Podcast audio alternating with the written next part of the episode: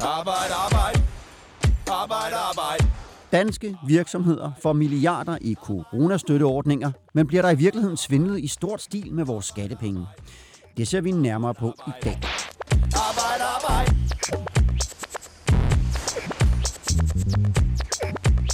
Det er torsdag den tolvte november om formiddagen. Det her, det er Arbejde, arbejde. Jeg hedder Morten Olsen, og med mig i dag, der har jeg Morten Halsgaard. Velkommen til dig, Morten Halsgaard. Tak for det. Alexander Sokolea. Tak for det. Og Rasmus Lange. Tak. I er alle journalister på Fagbladet tre F, og I har lige siden Danmark blev lukket ned, beskæftiget jer med de forskellige hjælpepakker, der er givet. Og I har afdækket, skal vi kalde det, nogle uregelmæssigheder, som vi skal se nærmere på her. Mm. Men øh, før vi kaster os ud i det, Alexander Sokolea, kan du så ikke lige prøve at give os et overblik? Hvor mange virksomheder er det, der har fået den her coronastøtte? Hvor mange penge er det, det drejer sig om? Det er jo ikke, det er jo ikke småting, det her, vel? Nej, der er øh, omkring halvfems tusind virksomheder og selvstændige, som har fået øh, penge fra hjælpepakkerne, og sammen har de fået omkring femogtyve milliarder kroner. Så det er virkelig historiske udbetalinger. Mm. Og vores historie her i dag, den begynder med en tre F'er. Det er Silva Abedini, der er treogtredive år, ansat i rengøringsvirksomheden Service Erhverv, eller det var hun i hvert fald. En dag så får hun en opringning fra driftschefen på jobbet, der handler om hjælpepakker. Og vi har sådan en lille kort klip med Silva her, som ligesom, ligesom opsummerer, hvad hun synes, det var, at chefen var ude på. And I said illegal is to take money from the government and to still work like he wanted for me. Silva Abedini, hun er altså ikke i tvivl om, at virksomheden er ved at snyde med en af statens hjælpepakker. Men først skal vi måske lige forstå, hvad sådan en hjælpepakke går ud på. Det er nemlig sådan, at virksomheder kan få hjælp til at dække medarbejderens løn, hvis virksomheden har mistet opgaver på grund af coronaudlykningen. Og den hjælpepakke vil Silvias arbejdsgiver Service Erhverv altså benytte sig af. Men Morten Halsgaard, hvad er det så, der sker? Jamen, der sker det, at i slutningen af marts, så søger det her store rengøringsfirma Service Erhverv A P S om lønkompensation for toogtyve medarbejdere. Heriblandt Silva Abedini, øh, som på det her tidspunkt faktisk er sygemeldt fra sit arbejde. Mm. Men øh, få dage senere, så vender hun tilbage på arbejde, og, øh, og der får hun så den forklaring øh, fra driftschefen, at, øh, at hun kan nøjes med at arbejde to-tre timer om dagen, men alligevel blev betalt for seks timers arbejde, som hun plejer.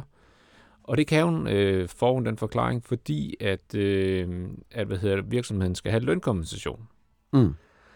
Men øh, Silva Abedini, hun er, hun er fra Grækenland, men hun har danske venner, og, og hun snakker med dem øh, omkring det her, og hun får at vide, at det, det, er, det er ikke efter reglerne, det her.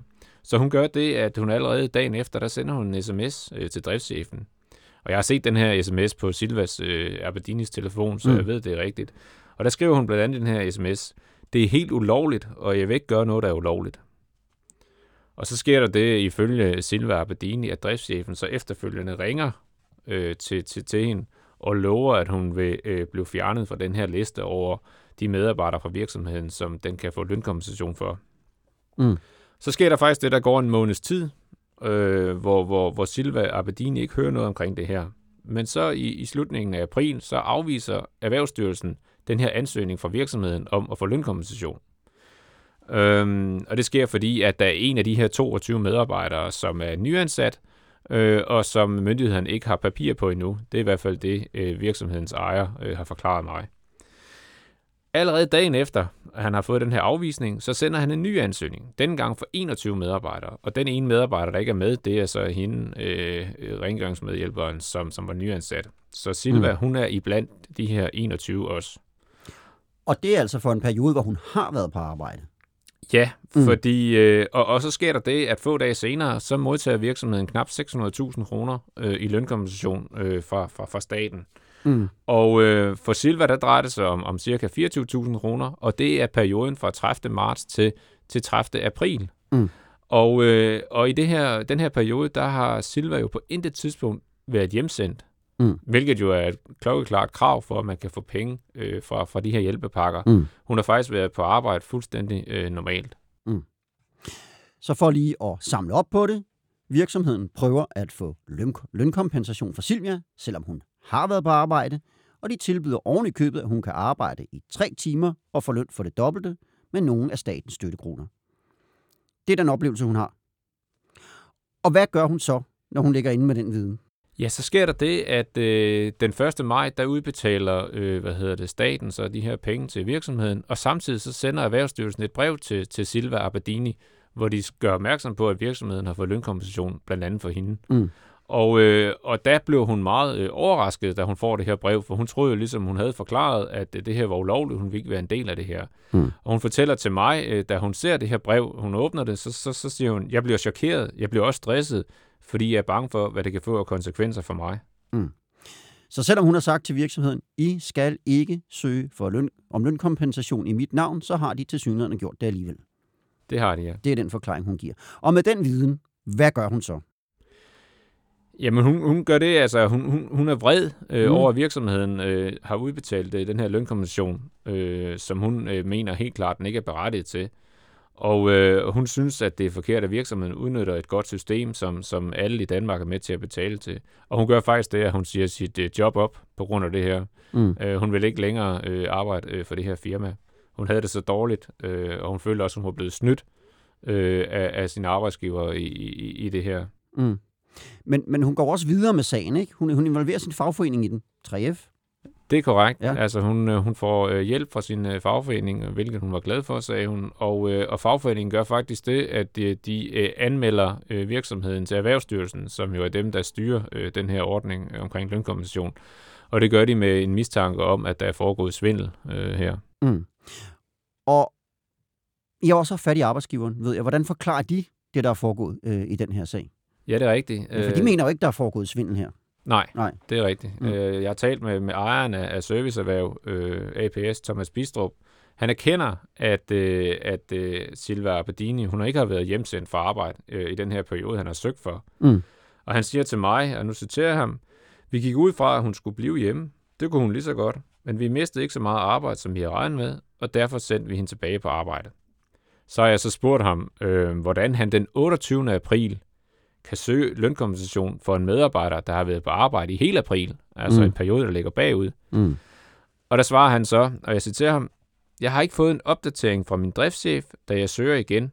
Det er en intern kommunikationsfejl. Det er mit ansvar, siger Thomas Bistrup om den her anden ansøgning til Erhvervsstyrelsen. Mm. Jeg vil så nævne øh, retfærdigvis, at, øh, at øh, direktøren, altså chefen, øh, ejeren, øh, han, han gør det i slutningen af september. Der frivilligt betaler han alle de her knap seks hundrede tusind kroner tilbage, øh, mm. som han har modtaget i lønkompensation. Okay. De bliver betalt tilbage alle sammen, så status i dag, det er, at de faktisk ikke har modtaget noget. Det er korrekt. Godt så. Det, der sker her, det er, at Silva sammen med tre F benytter det, der hedder whistleblower-ordningen. Og det er sådan en ordning, der blev oprettet samtidig med, at man lavede de hjælpepakker, som, som vi har talt om her, de mange hjælpepakker. Og whistleblower-ordningen skulle give folk mulighed for at tippe myndighederne, hvis de oplevede, at der blev snydt med kompensationsordningerne. Og Rasmus Lange, hvordan er det så gået med den her whistleblower-ordning? Jamen altså, den seneste opgørelse, vi har fået udleveret via aktindsigt, den viser, at per den seksogtyvende oktober, der havde Erhvervsstyrelsen modtaget fem hundrede og fem henvendelser via whistleblower-ordningen. Mm. Og langt størstedelen af de henvendelser, det omfatter lønkompensationsordningen. Og det kan mm. eksempelvis være medarbejdere, der beretter, at de er blevet sendt på arbejde, selvom de egentlig var blevet sendt hjem på lønkompensation, eller medarbejdere, der er sendt hjem på lønkompensation, men hvor arbejdsgiveren så ikke har udbetalt løn til dem. Mm. Så der er godt og vel fem hundrede henvendelser, men fordi der er en henvendelse og en mistanke, behøver der jo ikke nødvendigvis at være hverken en sag eller en skyld. Hvor mange sager er det blevet til de her fem hundrede henvendelser? Ud af de fem hundrede og fem indberetninger om svindel via whistleblower-ordningen, så indtil videre indgår tolv af de anmeldelser i politisager. Og ifølge en ekspert, jeg har snakket med, så viser det tal, at, eller det tal, det er så ekstremt lavt, at enten indikerer, at myndighederne gennemgår indberetningerne ekstremt overfladisk, eller at de slet ikke prioriterer at gennemgå dem. Mm. Og i eksemplet med Silva, som Morten nævnte, der ved vi jo også, at tre F indberettede virksomheden via whistleblower-ordningen, og de hørte ikke noget efterfølgende. Mm. Og vi skal lige nu siger du myndighederne, det er Erhvervsstyrelsen, der er sidder med den her ja. øh, whistleblower-ordning. Øh, og hvad siger de så til, til, til den kritik, som de eksperter, I, I har talt med, med, kommer med? Jamen, de siger, at det er forsimplet øh, at måle, om whistleblower-ordningen har været en succes på øh, antallet af politisager. De siger også, at... Øh, at de forventer, at der på, på sigt vil øh, være flere politisager på baggrund af whistleblower-ordningen. Og det hører også med til historien, at bagmandspolitiet de har modtaget i alt et hundrede og enogfyrre øh, anmeldelser i relation til svindel med hjælpepakker for øh, i omegnen af otteogfyrre komma fem millioner kroner. Og et hundrede og femogtredive af de henvendelser de kommer fra Erhvervsstyrelsen. Okay, så der er i hvert fald noget, der er gået videre med der. Men, øh, men, men som vi sagde til at begynde med, så er der jo lavet mange forskellige kompensationsordninger. Det koster rigtig mange penge, og det er jo penge, der kommer direkte fra vores allesammens statskasse og kunne være med til at finansiere bedre velfærd, skattelettelser eller hvad man nu kunne forestille sig, der kunne komme borgerne til gode. Alexander Sokolær, jeg, jeg ved, I er stødt på andre ting, som måske tyder på, at der, der, der kunne være svindlet. Hvad er det, I har kigget på der? Vi har blandt andet talt med øh, revisorerne, som har øh, rapporteret, eller hver tredje revisor har i virkeligheden rapporteret, at øh, de har oplevet forsøg på misbrug med den øh, hjælpepakke, som vedrører faste udgifter. Det er fordi, det er den hjælpepakke, som øh, revisorerne bliver bedt om og også at kontrollere. Mm. Så der er i hvert fald øh, en indikation på, at der er nogle virksomheder derude, som er klar til øh, at fifle med øh, regnskaber, øh, fifle med omsætning, for at kunne få øh, fingrene ned i statskassen. Mm. Øh, vi ved også fra øh, Skats egen øh, compliance-rapport, som godt nok ligger nogle år tilbage, at cirka ti procent af små og mellemstore virksomheder faktisk bevidst snyder med skatten. Så det kan ikke være en overraskelse hverken for øh, os eller for myndighederne, at der formentlig foregår en eller anden grad af øh, snyd med øh, de her hjælpepakker. Mm. Vi er så også nødt til at se på, hvor god er Erhvervsstyrelsen til at kontrollere det her. Øh, og de seneste tal, vi har fået, det er, at kun tre komma fem procent, det vil sige syv tusind fem hundrede ud af over to hundrede tusind sager, de er blevet øh, undersøgt. Mm. Resten er kun blevet det, der hedder risikoskuret. Det betyder, at det er bare Erhvervsstyrelsen, som har øh, sat en computer til at regne på, er der et potentielt problem her. Øh, men det er kun syv tusind fem hundrede, altså tre komma fem procent, som er udtaget til en kontrol, hvor man har sat sig ned og undersøgt, er der snydt i de her konkrete tilfælde. Mm. Men hvad er så årsagen til, at man... Altså, det kan lyde som lidt i hvert fald for, for mit utrænede øre, men hvad, hvad er årsagen øh, til, at der ikke, altså, man ikke er gået videre med flere øh, sager, eller har undersøgt flere sager? Ja, man kan sige, at Erhvervsstyrelsen øh, sammen med bagmandspolitiet og, og Skat håber jo på, at man kan samle en del af det her op på efterkant. Ikke? Mm. Altså, de har en øh, drøm om, at øh, på et eller andet tidspunkt, så kan man øh, efterkontrollere de her virksomheder og få pengene igen. Mm. Og... Øh, De personer, som vi har talt med på det her område, de siger, at jamen, hvis der er tale om virksomheder, som bevidst forsøger at snyde med hjælpepakkerne, så er sandsynligheden for, at pengene er der den dag, staten kommer og banker på, meget, meget lille. Mm. Altså, de her penge vil være over alle bjerge i det øjeblik, at øh, staten møder op, hvis det først sker i forbindelse med de øh, selvangivelser og regnskaber, der kommer i øh, to tusind enogtyve. Mm.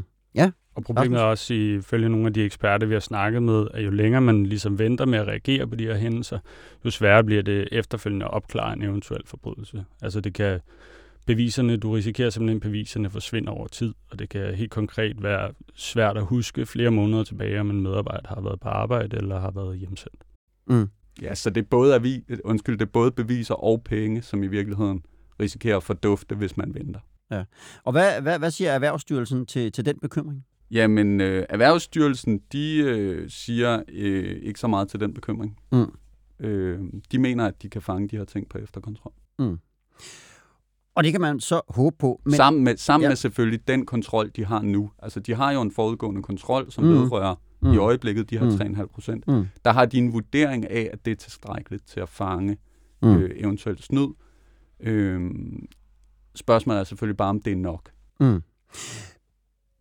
En ting er øh, Erhvervsstyrelsen, der som myndighed sidder og skal følge de her sager til dørs, men man kan også ligesom, øh, skrue på nogle politiske redskaber med straffe og så videre.